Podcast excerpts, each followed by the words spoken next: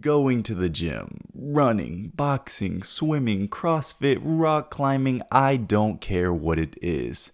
Exercise is arguably one of the most important aspects of anyone's life.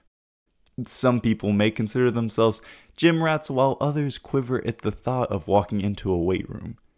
Some people can run for miles on end when others fear running half a mile. This week, we look at some of the psychological effects exercise has on people and hopefully bring everyone to the conclusion that exercise is not an option, but a necessity.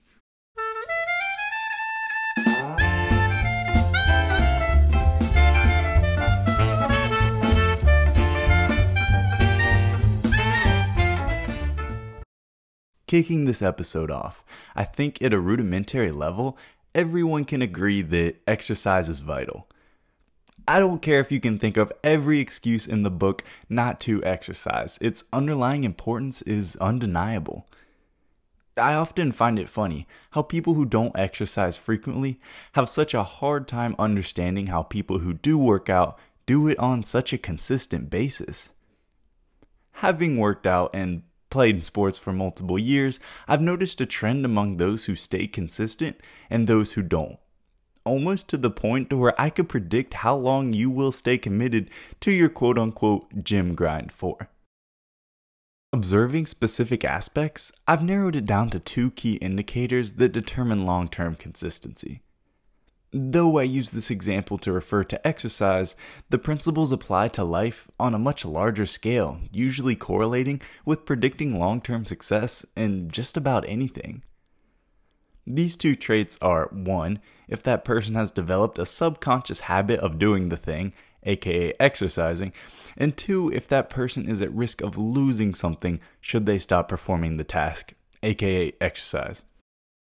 Though this podcast is about the psychology of exercise, and we will be getting more into that shortly, it was important to address the two leading psychological factors determining your odds of staying consistent to your fitness, due to this being the most important part of exercise.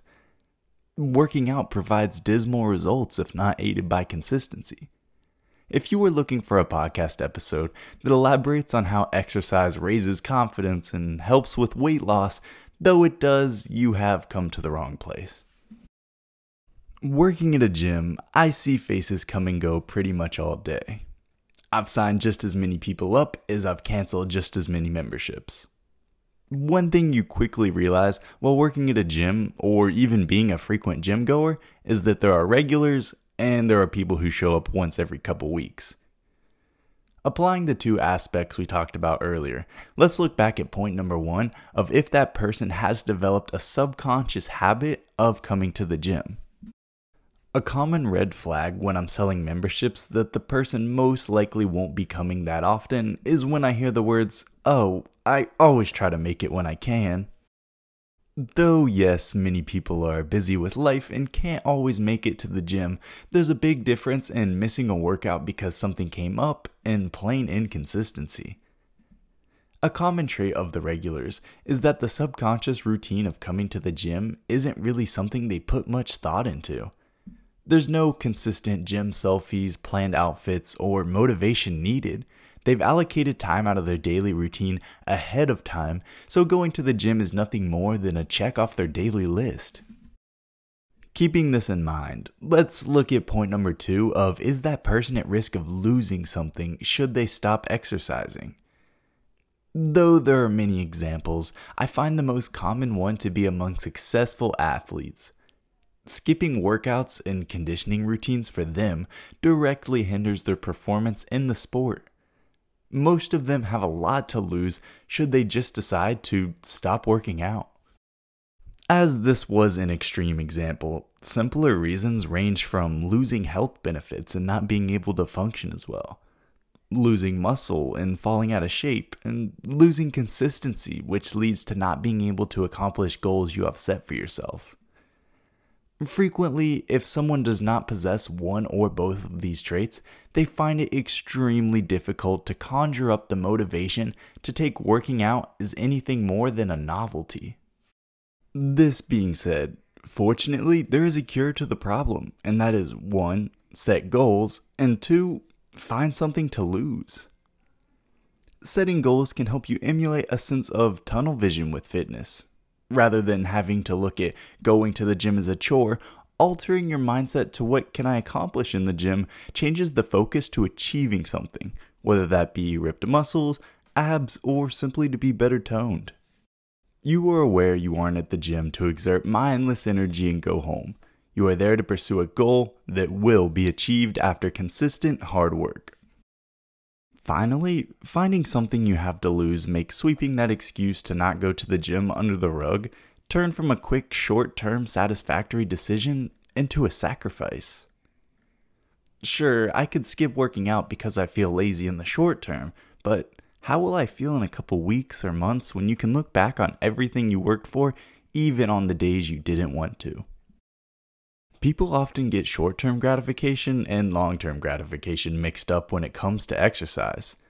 Simply speaking, most people's expectations versus reality are quickly crushed when they come to find the reality of exercise is not a sprint, but a marathon.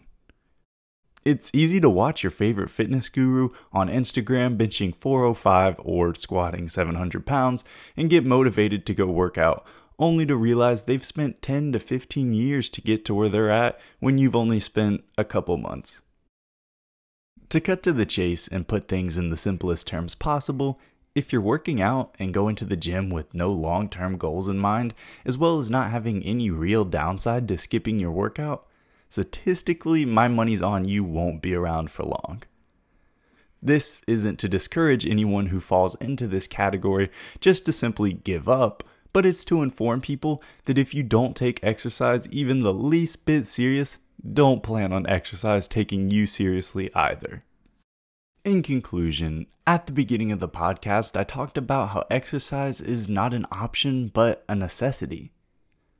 Rambling about the countless benefits of fitness would have done nothing more than allow you to hide behind your watered-down excuse of, I just can't seem to stay committed, for the hundredth time. I have provided you with a system that, if implemented correctly, will allow you to experience all of the benefits of exercise firsthand, eliminating these limiting beliefs and allowing you to physically grow yourself into the best version of yourself.